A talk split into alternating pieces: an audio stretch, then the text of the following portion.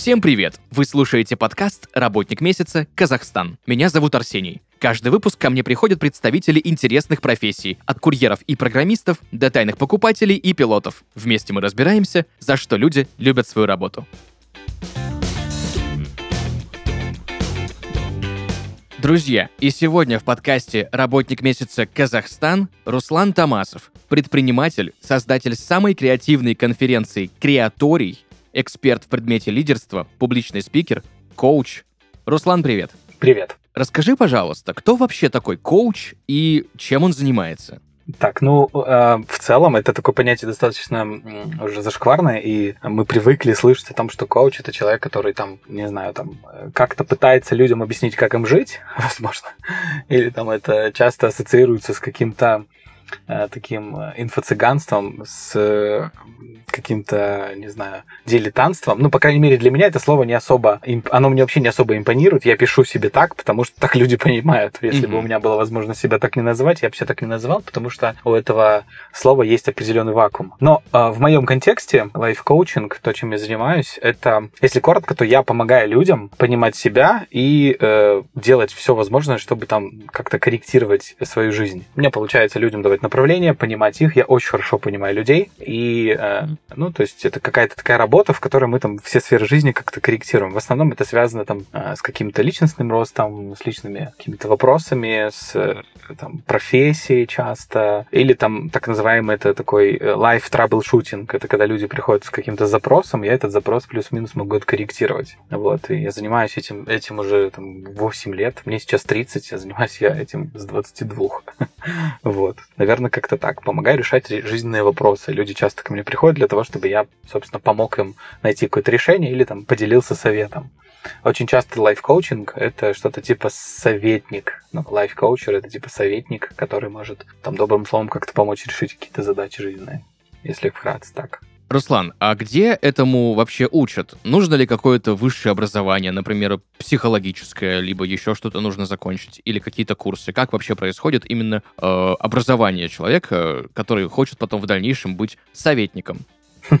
А, вообще есть, да, есть там всякие сертификаты CF, есть обучение, ну, элементарно есть там психологическое образование. А, я проходил просто огромное количество там курсов, и, наверное, я думаю, что а, если этим заниматься прям супер профессионально, вот типа там ты кто? Ты коуч профессиональный, ты только этим занимаешься, то тебе нужны дипломы, там, образование и так далее. В моем смысле у меня этого ничего нету, но у меня учатся ребята, у которых есть образование. Вот. Я очень много всего просто проходил, читала, у меня у самого было много наставников, э, которые, собственно, меня этому учили. И когда я там пытался как-то получить какой-то диплом, обучаться в каких-то таких, э, или попытался поступить куда-то, то мне было сложновато, потому что там система образования достаточно олдскульная, вот, и сложновато, короче, с этим. И, как правило, люди там с корочками, с какими-то сертификатами, они, ну, вообще никак не дают гарантии того, что они могут тебя чему-то адекватному научить. Ну вот, наверное, как-то так. Ну, то есть я вообще не придерживаюсь какого-то правила, что нужно иметь какой-то сертификат. У меня полно друзей, знакомых, у которых есть сертификаты, но и при этом они им особо не помогают.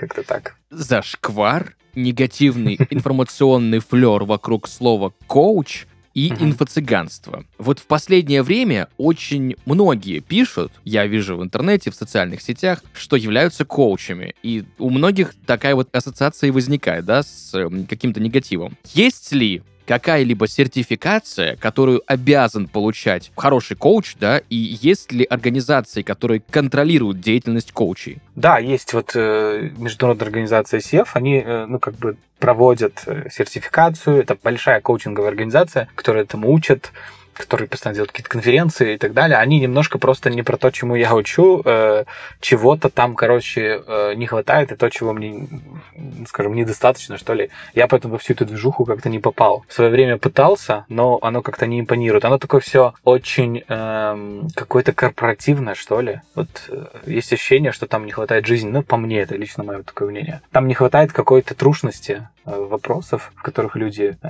оказываются. Ну и плюс мы живем в мире, в котором ну, там сейчас постоянные только перемены. И методы, которые работали год назад, они уже не работают. Это очень важно понимать. И по этой причине там вся эта аккредитация, она, естественно, нужна, и она помогает там, да, кому попало этим не заниматься. Но в то же время эта аккредитация э, не дает тебе э, там скажем так, лицензию на то, чтобы быть там хорошим коучем. Ну, то есть это такая история, что Б всегда идет после после А, но не всегда Б является последствием А. Есть такой закон логики. Uh-huh. Да, ну вот это вот про это как раз-таки. Мы живем во времени, в котором постоянны только перемены. Я эту фразу себе запомню, очень классная. Руслан, по твоему опыту, кому чаще всего требуются услуги коучей? А, я думаю, что ну вот условно там психологи, психологи, э, они достаточно, э, ну там серьезно помогают людям разобраться с собой, разобраться с своим эмоциональным фоном. Часто они там решают серьезно внутренние какие-то барьеры и вопросы. Я думаю, что психологи очень сильно нужны, они помогают людям э, быть осознанными. Естественно, опять же, не все, и сейчас э, большая часть популярных психологов, к сожалению, они там занимаются деконструкцией, а не конструкцией. Ну, то есть они разбирают, они собирают. Психолог должен заниматься реконструкцией, который перестраивает. А есть такое понятие, да, как деконструкция. Это когда ты просто разбираешь, говоришь, что все, что было раньше, там все плохо, э, вокруг все абьюзеры, э, у всех там нужны, всем нужны личные границы, э, там всем нужно быть ментально осознанными и так далее. И по факту это все становится эм, таким, такой ловушкой, в которую люди попадают, э, ставя там себя на первое место, пытаться, пытаются там научиться себя любить и так далее. И вот эта вся история, она связана больше с разрушением. И я думаю, что популярная психология, которая сейчас там пестрит и является такой себе популярной, э, у нас там, не знаю, у меня не было никогда столько знакомых, которые ходят к психологам, да, то они там на 50-60% э, есть вероятность того, что ты попадешь к психологу, который будет больше разрушать тебя. Вот. А коучи э, еще сложнее, чем психологи, потому что психологи не говорят, что делать, они лишь задают вопросы, а коуч это такой такой апгрейднутый психолог, который тебе говорит, что делать на практике. И поэтому людям, которым э, нужны, собственно, коучи, это люди, у которых, э, ну, есть какой-то затык жизненный, ну, то есть есть какие-то вопросы, которые нужно решить, и он не понимает, как их решить. И, наверное, какие-то точечные, которые в совокупности там не получается там ни там ни с деньгами, ни со здоровьем, ни с отношениями, там проблемы, здесь проблемы. Часто они э, приходят к тому, что у человека там, ну, есть проблемы в том, что он пытается себя найти очень долго. А я всегда говорю, что нужно себя не искать, а не потерять, потому что мы часто себя ищем где-то там а, когда мы себя очень часто ищем, мы себя теряем. И вот э, коуч — это тот, кто помогает человеку там, найти свои сильные и слабые стороны, понять, какой ты там психотип. Есть такое понятие типология, да, в дифференциальной психологии, когда там мы все разные, определить свои сильные и слабые стороны и так далее. И вот люди, не определившиеся, скажем так, это люди, которым нужен коуч. А вот психологи — это люди, там, у которых есть какая-то внутренняя боль, какие-то там внутренние душевные там проблемы и так далее. Я так понимаю, что еще и бизнес-коуч, бизнес-коучингом тоже занимаешься? Да, да, да. И большое количество людей к тебе приходит именно по вопросам рабочим, по вопросам управленческим, да? Да, да, все верно. Наверное, знаешь, самый популярный вопрос э, современного менеджмента, который, мне кажется, на постсоветском пространстве возникает просто на каждом шагу, как стать успешным руководителем? Не знаю, заходишь в интернет, тебе летит со всех сторон. Вот тебе личный бренд, вот тебе тайм-менеджмент, вот что-то одно, что-то другое. Угу. Что нужно для того, чтобы стать успешным руководителем? Ну, наверное, такой достаточно серьезно глубокий вопрос. Постараюсь на него очень коротко ответить. Можно не коротко. А, проблема Основная проблема в том, что э, вот опять же там как стать, как хорошо руководить, как управлять, как быть э, хорошим менеджером, как заработать денег, как похудеть, как быть богатым и так далее. Вот мы весь мир, все человечество сейчас живет вот в этой плоскости, как и что делать. Это достаточно такая понятная примитивная сфера, в которой мы там легко определяемся, потому что нам нужны инструменты. А есть плоскость причины, да, это плоскость ответа на вопрос «зачем?». Вот если ты знаешь, зачем тебе нужно быть хорошим руководителем, ты э, с более там, серьезным процентом вероятности э, сможешь разобраться, как и что делать. И чтобы стать хорошим руководителем, надо ответить на вопрос, зачем тебе это нужно. То есть, зачем людям быть хорошими руководителями. И то, чем я занимаюсь, я обучаю людей сначала зачем, мы определяемся э, там не, не с тем, как нанимать людей, каких людей нужно нанимать и так далее. Это там часто уже следствие ответа на вопрос зачем. А каким ты, собственно, человеком являешься, потому что то, какой ты, важнее то, что ты делаешь. И эм, там на самом деле все ну, гораздо глубже. Чтобы быть хорошим руководителем, надо понять, какие у тебя ценности. Да? Я часто там людей э, прогоняю через базовые вопросы жизни. Там, какие у тебя убеждения? Вот ты там, не знаю, убежден в том, что э, в жизни там самое главное это преуспеть. Ты убежден в, что, в том, что э, там, побеждают сильные и проигрывают слабые ты убежден в том, что там условно есть равноправие и так далее. Твои убеждения, они там формируют твои ценности. И второй вопрос там это, что в жизни самое главное, какие у меня ценности. И вот эти ценности, если у тебя в системе ценностей будут э, в приоритете стоять люди и человеческие взаимоотношения, то ты сможешь стать хорошим руководителем. Если в системе ценностей у тебя будет, будет эм, там, не знаю, успешный успех, зарабатывание денег, если деньги всегда будут выше, чем люди и человеческие взаимоотношения, то ты никогда не станешь хорошим руководителем. А причина, ну, очень простая простая, потому что цель лидерства, которым я учу и преподаю, это рост, забота и развитие человека. А цель бизнеса, там, цель успеха — это зарабатывание денег. И если ты хочешь быть хорошим руководителем, то ты не должен строить э, как бы людей для того, чтобы зарабатывать деньги. Ты должен строить бизнес для того, чтобы развивать людей. То есть там совсем другая призма взаимоотношений, э, совсем другая призма ценностей. Ты совсем по-другому смотришь на все остальное, там, на какие-то бизнес-процессы, на регламент регламенты и так далее. То есть хороший руководитель это тот, кто в первую очередь по системе ценностей э, вкладывает и смотрит на людей. То есть для меня там деньги, какие-то регламенты это всегда следствие того, с кем я работаю. В книге «От хорошего к великому» к великому известного автора Джима Коллинза про великие компании, он там делал давно исследование, эта книжка очень сильно на меня повлияла однажды. И он говорит, великие компании всегда начинали вопрос сначала кто, зачем, куда, а уже потом что и как мы это будем делать. И вот здесь, наверное, и есть ключ которому я обучаю. Люди приходят, мы сначала с этим разбираемся, и потом потихонечку-потихонечку выстраиваем уже такую там систему, в которой человек может быть хорошим руководителем. Вот если очень коротко, то так. Это очень прикольная позиция, потому что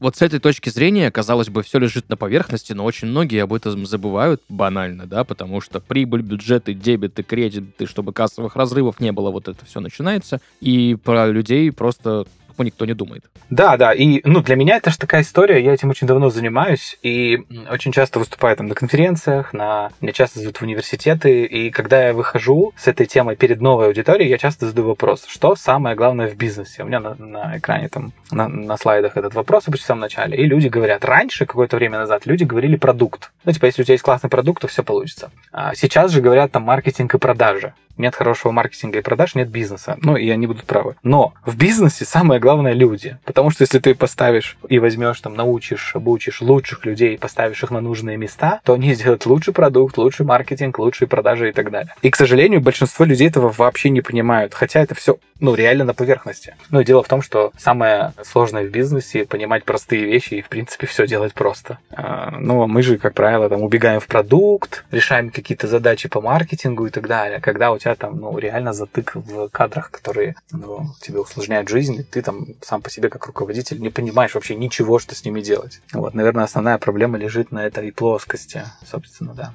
Я не просто так тебя спросил про предпринимательство, про руководство, да, потому что я знаю, что у тебя есть проект свой «Формула лидерства». Давай более подробно разберем, что это, что за проект, как ты к нему пришел, как появилась эта идея и что там происходит? Формула лидерства — это мой новый продукт, э, обновленный, в котором я э, работаю с топовыми предпринимателями города, страны, э, иногда там даже не только страны, там с Кыргызстана ко мне приезжали в последний раз три человека. И работаю, собственно, в основном это предприниматели и руководители больших компаний. Мы там в офлайне, плюс я сейчас новый запуск буду делать с онлайном. Мы проводим такую премиальная, короче, это программа, где мы там четко, очень э, осмысленно на личном уровне, небольшая группа, всего 20 человек, разбираем вопросы лидерства декомпозируем, есть у меня такое понятие, как декомпозиция лидерства. Я декомпозирую сложный, непонятный, достаточно предмет лидерства в что-то очень такое простое, понятное, где появляется некая формула.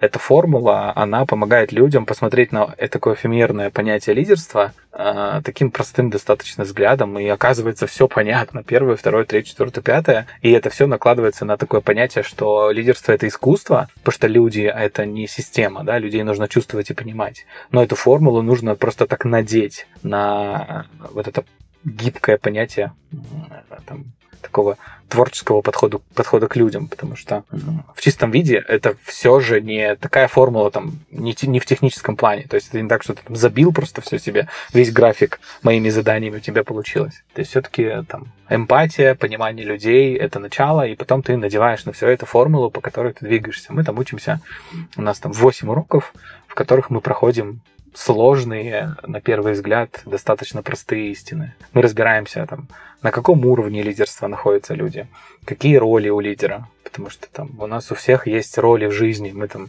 там не знаю, сыновья, мужья, отцы, предприниматели, публичный спикер. Это, это все наши роли. И вот у лидера тоже есть роль. Вот у меня есть роль лидера. В лидере у меня еще есть разные роли. Там роль менеджера, роль наставника, роль учителя, э, роль визионера определенная, там, да, роль друга. Это разные шапки, которые мы меняем. Вот, там роли, уровни, законы, которые работают, принципы развития, умение делегировать, умение правильно доносить смыслы, ну и так далее. Это такая вот декомпозиция лидерства, короче. Очень круто, потому что я как раз следующим вопросом и хотел спросить у тебя про декомпозицию лидерства, но ты просто предвосхитил этот вопрос и уже на него ответил. Да, отлично. Знаешь, в последние, наверное, два года, ну, может быть, чуть-чуть больше, может быть, чуть-чуть меньше, да, в разных инфосферах в разные, в разные сроки. Я очень часто в инфополе слышу про нетворкинг и про мягкие навыки. Вот если брать построение успешной карьеры, да, по, не знаю, очень легкий проход по карьерной лестнице, до каких-то руководящих должностей. На твоем примере и по твоему опыту мягкие навыки, вот эти гибкие soft skills и нетворкинг uh-huh. сильно большую роль играют? Нужно ли их прокачивать? Да, вообще, я думаю, что они не сильно большую роль влияют, играют, а ключевую и, наверное, самую важную. По мнению там различных исследований, типа там New Economic Forum, новый экономический форум периодически выкатывает новые э, там скиллы, которые нужны, новые навыки к там к определенному времени. И там, по-моему, последние 7 лет э, в топе лежали э, какие-то технологичные скиллы. Ну, то есть умение там технологически что-то там создавать, придумывать, айтишники, разработчики и так далее. То сейчас последнее, если ты загуглишь, посмотришь этот топ-10, э, то там будут абсолютно все софты. Там ни одного харда нету. Там умение, умение работать с людьми, критическое мышление,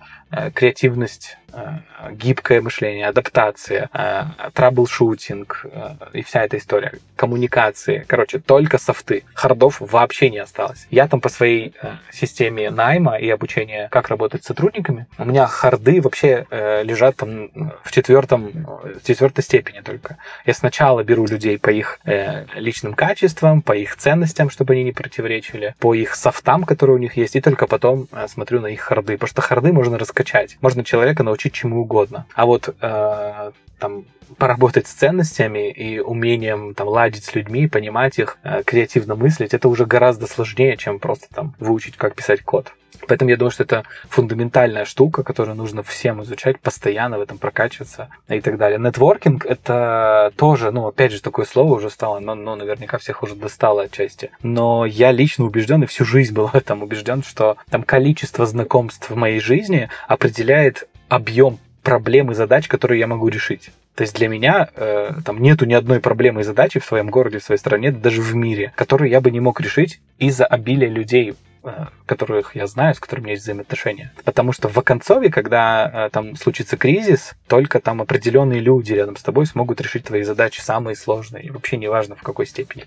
Это любые сферы. Здоровье, успех, деньги, там, не знаю, неважно. Прилетаешь ты в любую другую страну. Вот у меня по всему миру есть друзья. Так или иначе, э, там, в основных странах, куда можно прилететь, у меня есть знакомые ребята, друзья, подписчики, неважно. И благодаря социальному капиталу я смогу решать проблемы или там задачи определенного уровня гораздо быстрее категория людей, у которых этого социального капитала нету. Вот. И я думаю, что это вообще ну, номер один, чем нужно заниматься человеку, тем более там людям публичным, которые занимаются бизнесом и так далее. Какие э, самые, наверное, распространенные проблемы компаний, с каким запросом, да, приходят к тебе люди, и какие вот эти проблемы они хотят решать, обучившись формуле лидерства? Да, понял. Основная, наверное, проблема основной запрос — это, ну, типа, текучка кадров, это выгорание командное, то есть когда команда не вовлечена и не хотят ничего делать. Это вообще большое исследование, которое я постоянно показываю, рассказываю, что в Америке самый высокий показатель уровня вовлечения, да, вот этого engagement э, в работу и он составляет всего лишь 30%. И это самый высокий показатель. В мире, да. У нас там в Казахстане 20, а, там Россия, по-моему, 16%, что ли. Ну, там, короче, какие-то дикие вообще цифры.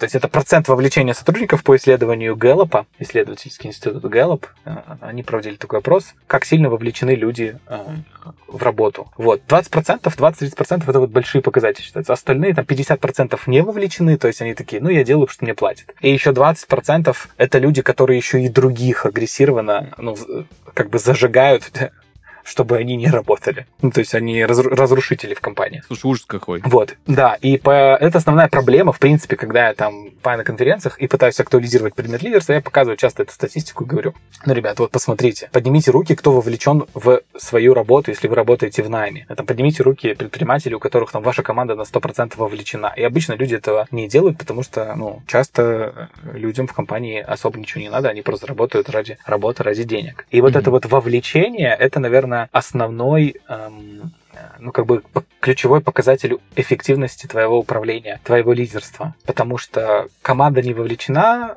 ей ничего не нужно, они выгорают, недостаточно эффективна команда, текучка кадров или там невозможно там часто люди, там, предприниматели не успевают подбирать кадры, потому что к ним приходят не те кадры. Ну и проблема в том, что там твоя команда это отражение тебя. Если ты там какой руководитель, такая команда, какой лидер, такая команда. Это твое зеркало. И часто мне там говорят, приходит, вот у меня там дурацкая команда. И проблема не в том, что ты не умеешь нанимать, а в том, какой ты. Потому что какой лидер, такая команда. И вот это основной запрос и проблема, с которой мы сталкиваемся. По этой причине мы там 4-5 э, недель разбираемся с вопросом, какой должен быть руководитель с ответом на вопрос, какой, потом какие у него ценности и там что он должен делать, это вторая часть. И третья часть это только каких людей он должен нанимать, собственно, и как их нанимать. Знаешь, мне кажется, после ковида ну, mm-hmm. понятно, что очень много всякого интересного происходило, да, в сфере бизнеса, в сфере управления, но как никогда остро встал момент именно каких-то менеджерских э, проблем, проблем менеджмента в компаниях. Есть, значит, у меня очень хороший знакомый управленец, который постоянно твердит мне одну и ту же фразу. Говорит, слушай, Арсений,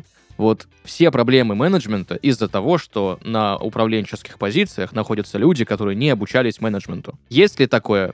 Правда да. это? Или да. не, обязательно, не обязательно иметь менеджерское образование, именно высшее? А высшее не обязательно иметь, но менеджмент нужно обучаться, сто процентов. Это вообще ключевая проблема. Я думаю, что люди вообще не умеют управлять, потому что там э, знание маркетинга, не знаю, там базовых каких-то при, прикладных штук в бизнесе мы учимся, а управление для нас часто это ну, что-то, что мы должны так уметь понимать. И абы как управляют, как чувствуют, и э, я там, у меня офер моего обучения очень простой. От интуитивного менеджмента до осознанного вдохновляющего лидерства. То есть интуитивно мы все умеем что-то управлять, потому что мы сами себе-то интуитивные менеджеры. Мы как-то управляем своей жизнью абы как.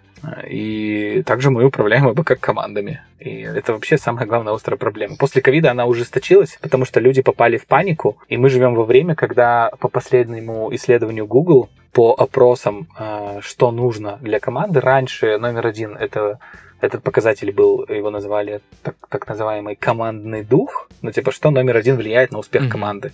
А, то сейчас на первое место вышла психологическая безопасность. То есть люди настолько задолбались от эмоциональных качель, что ну, они просто не понимают, что будет завтра. И руководители, хорошие руководители, это те, кто оказывают э, своей команде психологическую безопасность, уже потом там командный дух, взаимоподдержку и так далее. И вот э, все проблемы от дурацкого управления. Вообще все проблемы в мире, которые мы знаем, за исключением каких-то катаклизм, это от руководителей. То есть одному человеку, какому-то руководителю организации, лидеру приходит идея, и она либо созидательная, она либо созидает и строит что-то, приносит какое-то счастье, благость, радость в мир, либо разрушает. И вот, вот любую проблему ткнешь, не знаю, больницы, школы, это все проблема менеджмента. То есть там наверху один человек придумывает или не придумывает, дорабатывает или не дорабатывает, понимает или не понимает. Это все в корне влияет на все следствие, которое происходит снизу. Неважно, что это большая политика, э, или это благотворительная организация, или какой-то малый средний бизнес. Абсолютно неважно. Лидерство, оно и в Африке лидерство, оно одинаковое везде. Потому что лидерство это влияние, это способность производить влияние на людей, вдохновляя их действию.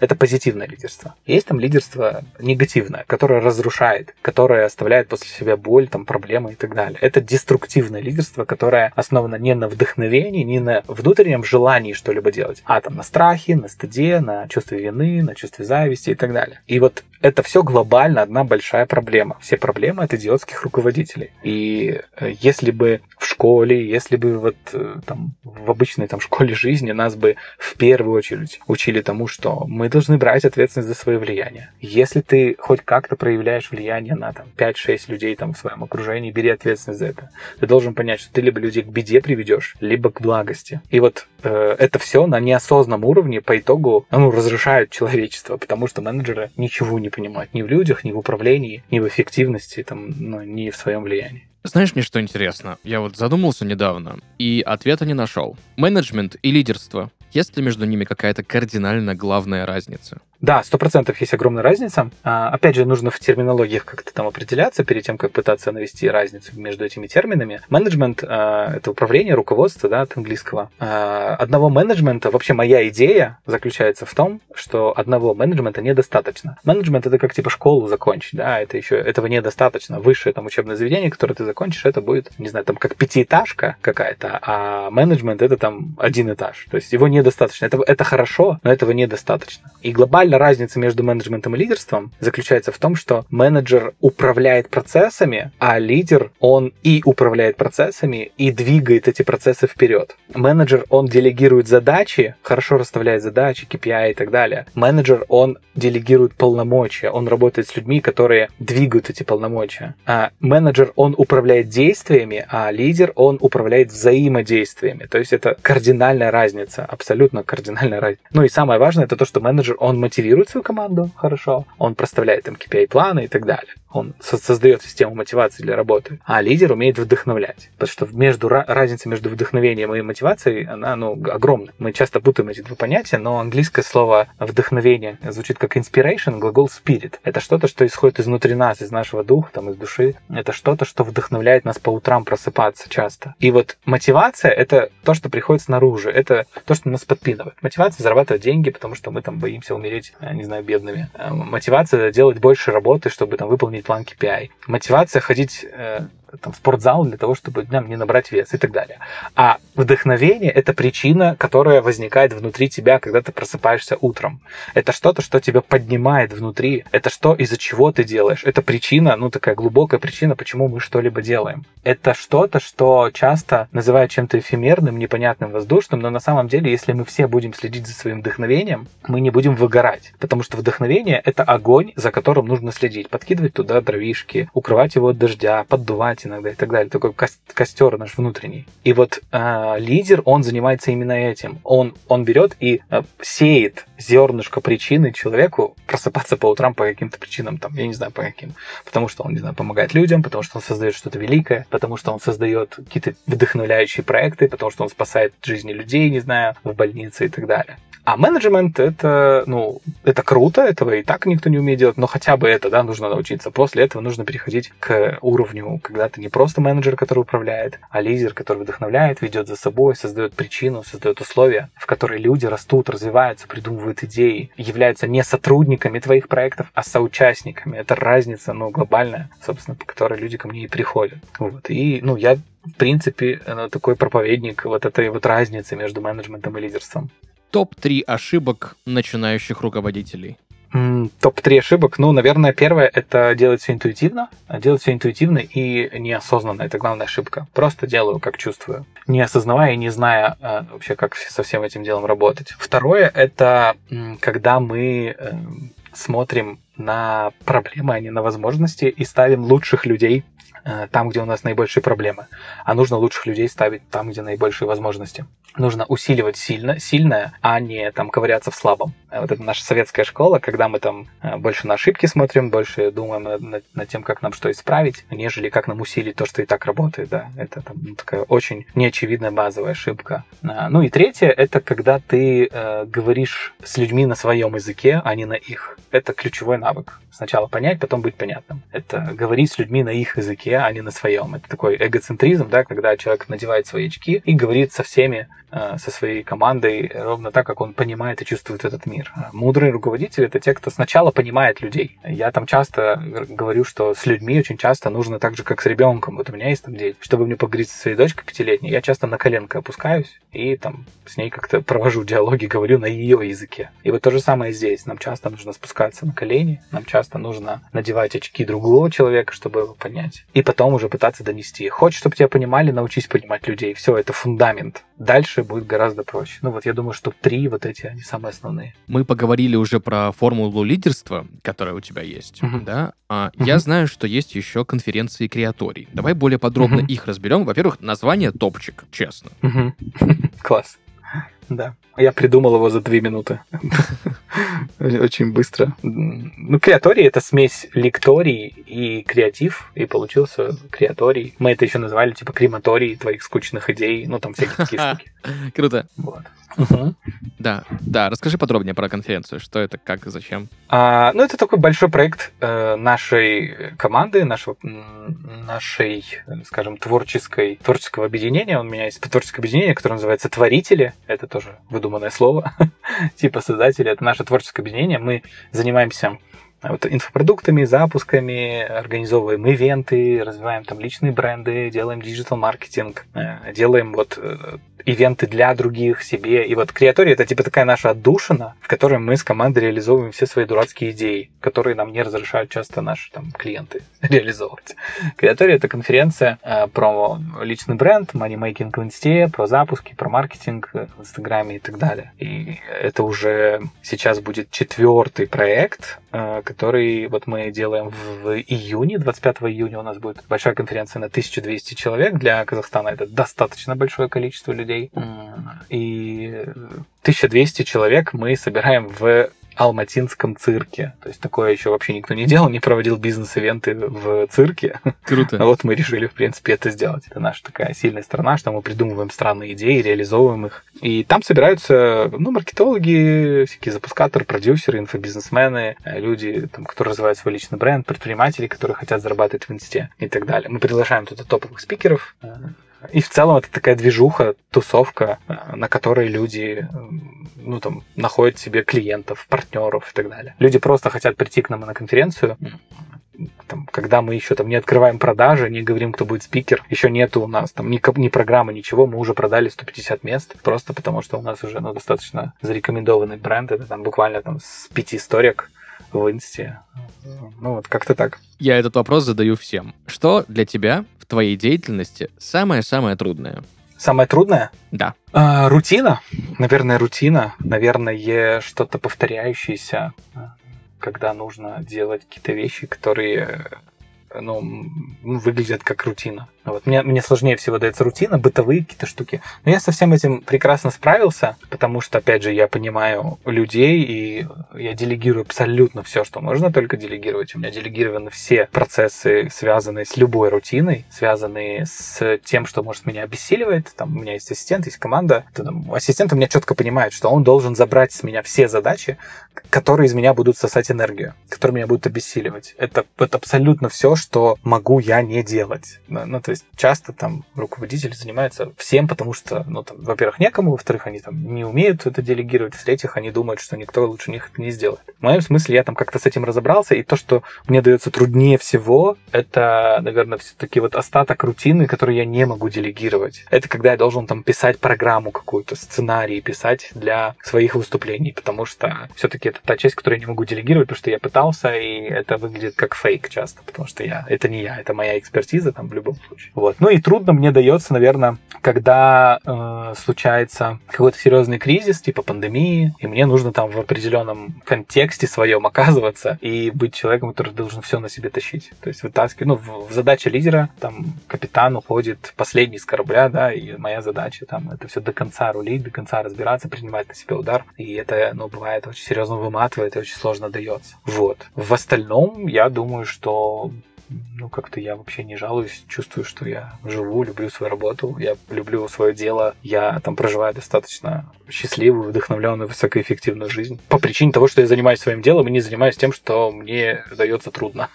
Типа того. За что именно? За что конкретно ты любишь свою работу? А, ну, как я говорил ранее, за людей, самое крутое, что есть вокруг меня, это моя команда, это ребята, с которыми мы работаем. За то, что я могу создавать, за то, что я могу быть со- создателем, за то, что я могу изменять жизни. Вот я понимаю четко, что я могу взять и поменять жизнь одного человека. А еще я могу взять, поменять жизнь одного лидера, и этот лидер поменяет жизнь других людей. По этой причине я выбрал там стратегию работы с руководителями. У нас есть там миссия, которая звучит так. Мы вдохновляем людей заниматься тем, что вдохновляет их, и влияем на тех, кто влияет на других. То есть я влияю на людей, которые влияют. Поэтому мы работаем с руководителями, я обучаю лидеров, предпринимателей, которые в том числе могут там э, в кратном размере, да, в такой э, достаточно геометрической прогрессии изменять людей. И меня больше всего вдохновляют измененные жизни. У меня их очень много. И очень много кейсов, когда люди приходят и говорят, моя жизнь изменилась на до и после, после знакомства с тобой. После того, как мы с тобой проделали такую-то работу. После того, как мы с тобой поговорили. После того, как ты выступил на конференции, как ты ответил мне в директ или еще что. Мне недавно исполнилось 30 лет, и э, это обычно такой день, когда ты переосмысливаешь все, что у тебя есть, не потому что тебе исполнилось 30 лет, а потому что я сижу и разгребаю входящие сообщения там, в Инстаграме, в мессенджерах, и слушаю иногда там 10-минутные голосовые сообщения от людей, с которыми я там один раз пересекся, где-то поговорил, сел, там направил, дал какое-то доброе слово, добрым словом совет, и у людей жизнь изменилась. И это, наверное, больше всего меня вдохновляет, зажигает и нравится. Ну вот как-то так. Великолепно. Спасибо тебе большое за сегодняшний разговор и за погружение в профессию, в твою деятельность, и за то, что мы подошли, как-то это разобрали именно вот с внутренней точки зрения. Очень круто. Спасибо тебе большое. Спасибо. Спасибо за приглашение. В завершении, что бы ты мог порекомендовать начинающим руководителям, либо людям, которые только учатся на управленцев? Главный совет. Главный совет – идите, изучайте предмет лидерства. Чем раньше, тем лучше. Супер. Спасибо большое. Друзья, сегодня в подкасте «Работник месяца Казахстан» Руслан Тамасов, предприниматель, коуч, создатель самой креативной конференции «Креаторий», эксперт в предмете лидерства и публичный спикер. Руслан, еще раз большое спасибо за сегодняшний выпуск. Спасибо большое. Друзья, на этом у нас все. Услышимся в следующих выпусках. Пока-пока.